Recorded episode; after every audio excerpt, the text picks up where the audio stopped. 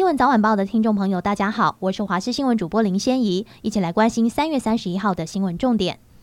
今天台湾附近还是东北风的环境，加上华南地区仍有云系往东移动，东半部地区及中部以北山区有降雨机会，北部平地中午前也有可能出现零星的飘雨，外出活动建议携带雨具备用，而南部地区则是维持多云到晴的天气。中央气象局指出，周末断断续续有短暂雨，收假开工有锋面接近的征兆，中部以北降雨的几率提高，而下周一下周二天气回稳，午后中部以北山区活动要留意午后雷阵雨。不过春季天气系统变化化迅速，提醒民众要随时留意最新的预报资讯。台中市中区台湾大道一段一栋两层楼的房屋昨天倒塌，压住临宅施工的三人，警消先后救出两人，但是都送医不治。今天凌晨再救出第三人也罹难，负责施工的古姓营造商及油姓挖土机驾驶被依照过失致死罪嫌移送侦办。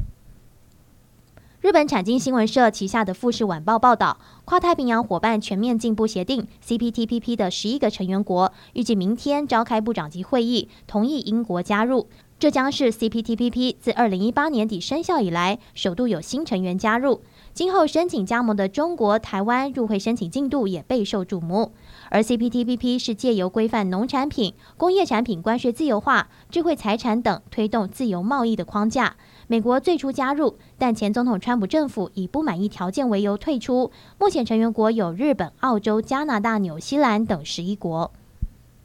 俄罗斯全面入侵乌克兰之后，芬兰也申请加入以美国为首的防御联盟北大西洋公约组织 （NATO）。今天终于获得最后一个同意的北约成员国土耳其批准入会。而法新社报道，土耳其国会议员今天无异议地支持芬兰加入北约，而土耳其的总统埃尔段两周前已公开支持此案。由于芬兰与俄罗斯的边界长达一千三百公里，目前芬兰只剩下少数技术性步骤，就能够成为全球最强大军事联盟的第三十一个成员国。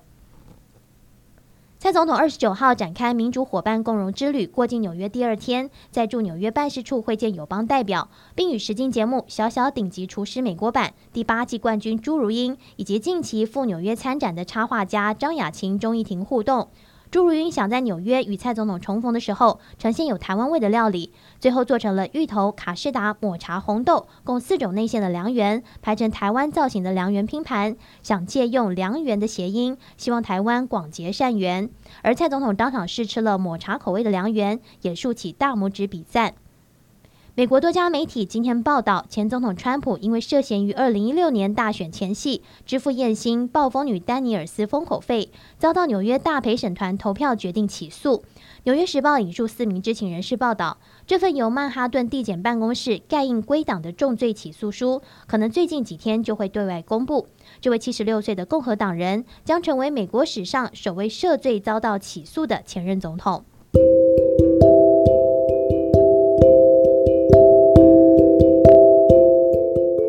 以上就是这节新闻，感谢您的收听，我们再会。